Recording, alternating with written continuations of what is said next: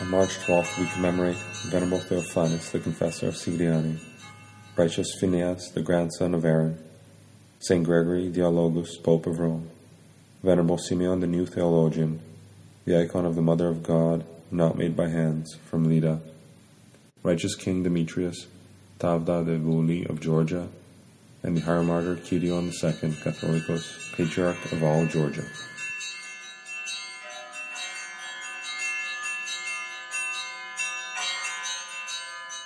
Saint Theophanes, the Confessor, was born in 759 at Constantinople into a pious and renowned family. His father was a relative of the Byzantine Emperor Leo the Isaurian, 717 741. Three years after Theophanes was born, his father died, leaving his family under the care of the emperor himself. Theophanes grew up at the court and became a dignitary under the Emperor Leo IV the Khazar, 775 780. His position obliged him to enter into marriage but he persuaded his bride to live with him in virginity. After the death of his parents, Theophanes and his wife visited monasteries in the Sigrian desert in Asia Minor. Theophanes met the elder Gregory Stratitoios, who predicted to Theophanes' wife that her husband would earn the crown of martyrdom. Later, the wife of Theophanes was tonsured a nun in one of the monasteries in Bithynia, and Theophanes went to a monastery in the Cyzicus region. With the blessing of his elder, Theophanes founded the Kalonimon monastery on an island in the Sea of Marmara and secluded himself in his cell, transcribing books. Theophanes attained a high degree of skill in this occupation. Later, St. Theophanes founded another monastery in Sigria, at a place called the Big Settlement, and became its igumen. He participated in all the work of the monastery and was an example to all in his love for work and ascetical effort he received from the Lord the gift of wonder working, healing the sick, and casting out demons. The Seventh Ecumenical Council met in Nicaea in 787, which condemned the heresy of iconoclasm. St. Theophanes was also invited to the council. He arrived dressed in his tattered garments, but he revealed his wisdom in affirming the veneration of the holy icons. At the age of fifty, St. Theophanes fell grievously ill, and he suffered terribly until the day he died. Even on his deathbed, the saint continued to work. He wrote his Chronographia, a history of the Christian Church covering the years 285 to 813. This work has remained an invaluable source for the history of the Church. During the reign of the Emperor Leo the Armenian, 813 to 820, when the saint was advanced in age, the iconoclast heresy returned. They demanded that St. Theophanes accept the heresy, but he firmly refused and was locked up in prison his big settlement monastery was put to the torch. The holy confessor died in 818 after 23 days in prison. After the death of the impious Emperor Leo the Armenian, the big settlement monastery was restored and the relics of the holy confessor were transferred there. The righteous Phineas, grandson of the high priest Aaron, who is also commemorated today, and son of the high priest Eleazar, who was also a priest and zealous in his service. When the Israelites, after the holy prophet Moses, commemorated on September 4th, led them out of Egypt, were already near the promised land. Their neighbors, the Moabites and Midianites, were overcome by fear and envy. Not trusting their own strength, they summoned the magician Balaam to put a curse on the Israelites.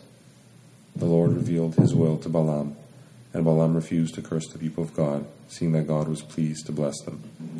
Then the Moabites drew the Israelites into the worship of Baal Peor, God punished the Jews for their apostasy, and they died by the thousands from a plague. Many, beholding the wrath of God, came to their senses and repented. At this time, a certain man named Zimri, of the tribe of the Simeon, brought to his brethren a Midianite woman in the sight of Moses and in the sight of all the congregation of the children of Israel, and they wept at the door of the tabernacle of witness. Phinehas, filled with wrath, went into Zimri's tent and killed both him and the Midianite woman with a spear. And the Lord said to Moses, Phinehas has caused my wrath against the children of Israel to cease, when I was exceedingly jealous among them. Behold, I give him a covenant of peace, and he and his descendants shall have a perpetual covenant of priesthood, because he was zealous for his God, and made atonement for the children of Israel. The book of Numbers, chapter 25, verses 10 to 13. After this, at the command of God, Phinehas went at the head of the Israelite army against the Moabites and brought chastisement upon them for their impiety and treachery. After the death of the high priest Eleazar. Phinehas was unanimously chosen as high priest. The high priesthood, in accord with God's promise, continued also with his posterity. St. Phinehas died at an advanced age around 1500 BC. St. Gregory Dialogus was Pope of Rome, born in Rome around the year 540. His grandfather was Pope Felix, and his mother Sylvia, commemorated on November 4th, and aunts Tarsilla and Emiliana were also numbered among the saints by the Roman Church. Having received a most excellent secular education, he attained high government positions. Leading a God pleasing life, he yearned for monasticism with all his soul. After the death of his father, St. Gregory used his inheritance to establish six monasteries. At Rome, he founded a monastery dedicated to the Holy Apostle Andrew the First called, where he received monastic tonsure. Later on a commission of Pope Pelagius II, St. Gregory lived for a while in Constantinople. There he wrote his commentary on the Book of Job. After the death of Pope Pelagius, St. Gregory was chosen to the Roman see. For seven months he would not consent to accept the service, considering himself unworthy. He finally accepted consecration only after the persistent entreaties of the clergy and flock. Wisely leading the church, St. Gregory worked tirelessly in propagating the word of God. St. Gregory compiled the liturgy of the pre-sanctified gifts in the Latin language, which before him was known only in the verbal tradition. Affirmed by the Sixth Ecumenical Council, this liturgical service was accepted by all the Orthodox Church. He zealously struggled against the Donatist heresy. He also converted the inhabitants of Brittany, pagans and Goths, who had been adhering to the Arian heresy, to the true faith. St. Gregory had left behind numerous written works. After the appearance of his book, Dialogues concerning the life and miracles of the Italian Fathers, also known as Dialogi de Vita and Miraculus Patrum Italiorum, the saint was called Dialogus. His pastoral rule, also known as Liber Regula Pastoralis, was well known. In this work, St. Gregory describes the model of the true pastor. His letters, 848, dealing with moral guidance, have also survived. St. Gregory headed the church for 13 years, ministering to the needs of his flock. He was characterized by an extraordinary love of poverty, for which he was granted a vision of the Lord himself. Pope St. Gregory the Great, as he is known, died in the year 604, and his relics rest in the Cathedral of the Holy Apostle Peter in the Vatican. Saint Simeon, the new theologian, was born in the year 949 in the city of Galatia, Paphlagonia, and he was educated at Constantinople.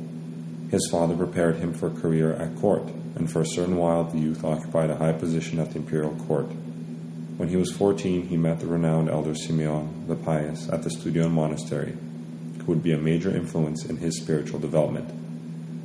He remained in the world for several years preparing himself for the monastic life under the elder's guidance, and finally entered the monastery at the age of 27. St. Simeon the Pious recommended to the young man the writings of St. Mark the Ascetic, commemorated on March 5th, and other spiritual writers. He read these books attentively and tried to put into practice what he read. Three points made by St. Mark in his work on the spiritual law, see Volume 1 of the English Philokalia, particularly impressed him. First, you should listen to your conscience and do what it tells you if you wish your soul to be healed. That's from the Philokalia, page 115. Second, only by fulfilling the commandments can one obtain the activity of the Holy Spirit. Thirdly, one who prays only with the body and without spiritual knowledge is like the blind man who cried out, Son of David, have mercy upon me. This is from Luke chapter 18, verses 38. Also the Philokalia, page 111. When the blind man received his sight, however, he called Christ the Son of God. St. Simeon was wounded with a love for spiritual beauty and tried to acquire it. In addition to the rule given him by his elder, his conscience told him to add a few more psalms and prostrations, and to repeat constantly, Lord Jesus Christ, have mercy upon me. Naturally, he heeded his conscience. During the day, he cared for the needs of people living in the palace of Patricius. At night, his prayers grew longer, and he remained praying until midnight. Once, as he was praying in this way, a most brilliant divine radiance descended upon him and filled the room. He saw nothing but light all around him, and he was not even aware of the ground beneath his feet. It seemed to him that he himself became light. Then his mind rose upward to the heavens, and he saw a second light brighter than the light which surrounded him. Then, on the edge of this second light, he seemed to see Saint Simeon the Pious, who had given him Saint Mark the ascetic to read. Seven years after the vision, Saint Simeon entered the monastery. There he increased his fasting and vigilance, and learned to renounce his own will. The enemy of our salvation stirred up the brethren of the monastery against Saint Simeon, who was indifferent to the praises or reproaches of others. Because of the increased discontent in the monastery, Saint Simeon was sent to the monastery of Saint Mamas in Constantinople. There he was tonsured into the monastic schema and increased his spiritual struggles. He attained to a high spiritual level and increased his knowledge of spiritual things through reading the Holy Scriptures and the writings of the Fathers, as well as in conversation with the holy elders. Around the year 980, St. Simeon was made igumen of the monastery of St. Mamas and continued in this office for 25 years. He repaired and restored the monastery, which had suffered from neglect, and also brought order to the life of the monks. The strict monastic discipline for which St. Simeon strove led to great dissatisfaction among the brethren. Once after liturgy, some of the monks attacked him and nearly killed him. When the Patriarch of Constantinople expelled them from the monastery and wanted to hand them over to the civil authorities, St. Simeon asked that they be treated with leniency and be permitted to live in the world. About the year 1005, St. Simeon resigned his position as igumen in favor of Arsenius, while he himself settled near the monastery in peace. There he composed his theological works, portions of which appear in the Philokalia. The chief theme of his works is the hidden activity of spiritual perfection and the struggle against the passions and sinful thoughts. He wrote instructions for monks, theological and practical chapters, a treatise on the three methods of prayer, in volume 4th of the English Philokalia, and a treatise on faith Moreover, St. Simeon was an outstanding church poet. He also wrote hymns of divine love, about 70 poems filled with profound prayerful meditations. The sublime teachings of St. Simeon about the mysteries of mental prayer and spiritual struggle have earned him the title, the New Theologian. These teachings were not the invention of St. Simeon, but they had merely been forgotten over time. Some of these teachings seemed unacceptable and strange to his contemporaries. This led to conflict with Constantinople's church authorities, and St. Simeon was banished from the city. He withdrew across the Bosphorus and settled in the ancient monastery of St. Macrina. The saint peacefully fell asleep in the Lord in the year 1021. During his life, he received the gift of working miracles. Numerous miracles also took place after his death. One of them was the miraculous discovery of his icon. His life was written by his cell attendant and disciple, St. Nicetas Stathatos. Since March 12th falls during Great Lent, St. Simeon's feast is transferred to October 12th. The wonder working Lydda icon is mentioned in the service of the Kazan icon, July 8th and October 22nd in the third ode of the canon. According to tradition, the apostles Peter and John were preaching in Lydda, later called Diospolis, near Jerusalem. There they built a church dedicated to the Most Holy Theotokos, then went to Jerusalem and asked her to come and sanctify the church by her presence. She sent them back to Lydda and said, Go in peace, and I shall be there with you. Arriving at Lydda, they found an icon of the Virgin imprinted in color on the wall of the church. Some sources say the image was on a pillar. Then the Mother of God appeared and rejoiced at the number of people who had gathered there. She blessed the icon and gave it the power to work miracles. This icon was not made by the hand of man, but by a divine power. Julian the Apostate, 361 363, heard about the icon and tried to eradicate it. Masons with sharp tools chipped away at the image, but the paint and lines just seemed to penetrate deeper into the stone. Those whom the emperor had sent were unable to destroy the icon. As word of this miracle spread, millions of people came to venerate the icon. In the 8th century, St. Germanus, future patriarch of Constantinople, commemorated on May 12th, passed through Lida. He had a copy of the icon made and sent it to Rome during the iconoclastic controversy. It was placed in the Church of St. Peter and was the source of many healings.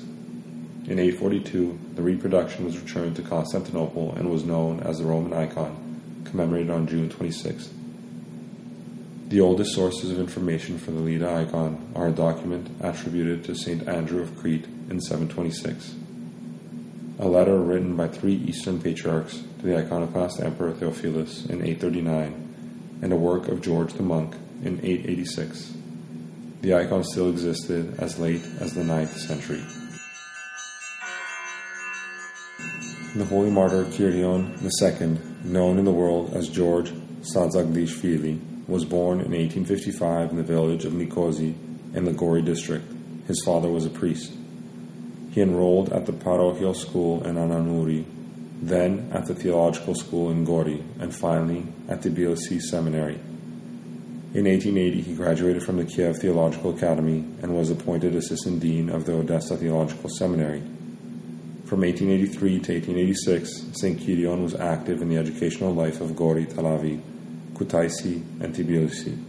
In 1886, he was appointed supervisor of the Georgian monasteries and dean of the schools of the Society for the Renewal of Christianity in the Caucasus. He directed the parochial schools, established libraries and rare books, collections within them, and published articles on the history of the Georgian Church, on folklore and literature under the pseudonyms Iverieli, Sadzagelov, and Liakveli, taken after the Liakvi River which flows through his native region of Shida in Inner Kartli, which is the central part of eastern Georgia. In 1886, God's chosen George was tonsured a monk with the name Kirion, and he was enthroned as abbot of Kvabtakhevi Monastery. Kirion continued his scholarly pursuits and intensified his spiritual labors. He collected folklore and ethnographic materials and studied artifacts from ancient Georgian churches. He generously donated the reliquaries and rare manuscripts he found to the antiquities collections at the Church Museum of Tbilisi and the Society for the Propagation of Literacy among the Georgians. In 1898, Kirion published a description of the historical monuments of Liakvi Gorge. His publication is an important resource for scholars and historians since most of the monuments he describes were toppled by Georgia's ideological and national enemies in subsequent years. Kirion would later join the Moscow Archaeological Society. In August of 1898, Archimandrita Kirion was consecrated Bishop of Alaverdi. St. Kirion began at once to rebuild Alaverdi Church, and he offered his own resources for this momentous task. At the same time, he began to study the ancient artifacts of Kakheti and Hereti in eastern Georgia. Among the manuscripts he turned over to the Church Museum of Tbilisi was a Holy Gospel from the year 1098, unknown to scholars until that time. Bishop Kirion was a tireless researcher with a broad range of scholarly interests. To his pen belong more than 40 monographs on various themes relating to the history of the Georgian Church and Christian culture in Georgia. He compiled a short terminological dictionary of the ancient Georgian language, and with the linguist Grigol Kipshidze, a history of Georgian philology. Kirion fought the appropriation of Georgian churches by the Armenian Monophysites. He sent a detailed memorandum to the Russian Exarch in Georgia demanding that the confiscated Orthodox churches be returned. In 1901, Kirion was installed as Bishop of Gori. By that time, it had become clear to the Georgian Exarchate that the educated and progressive clergymen were endorsing the holy hierarch Kirion and contesting the abolition of the autocephaly of the Georgian Church. However, the government found a way out of this dangerous situation by frequently reassigning St. Kirion to serve in different parts of the Russian Empire. In 1903, he was reassigned to Cherson, in 1904 to Orel, and in 1906 to Sokhumi.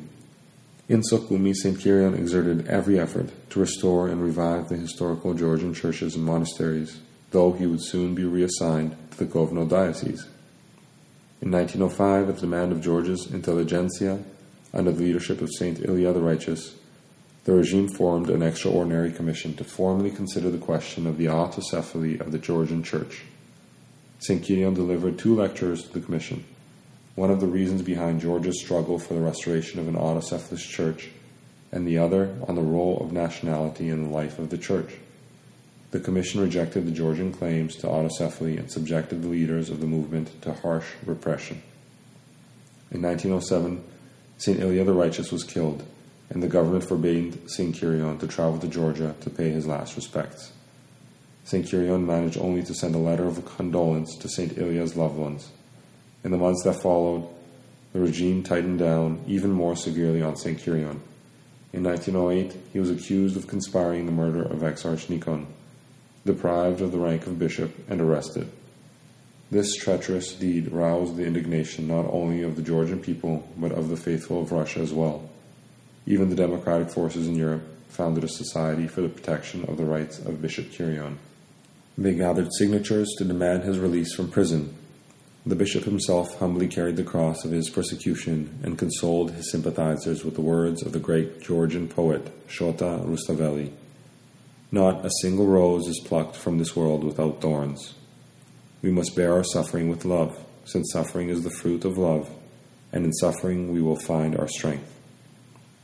By the year 1915, the regime had ceased to persecute St. Kirion. They restored him to the bishopric and elevated him as Archbishop of Polotsk and Vitebsk in western Russia. He was not, however, permitted to return to his motherland. In March of 1917, the Georgian Apostolic Orthodox Church declared its autocephaly restored. At the incessant demands of the Georgian people, St. Kirion finally returned to his motherland. 120 cavalrymen met him in Aragvi Gorge along the Georgian military highway and reverently escorted him to the capital. In Tbilisi, St. Kirion was met with great honor.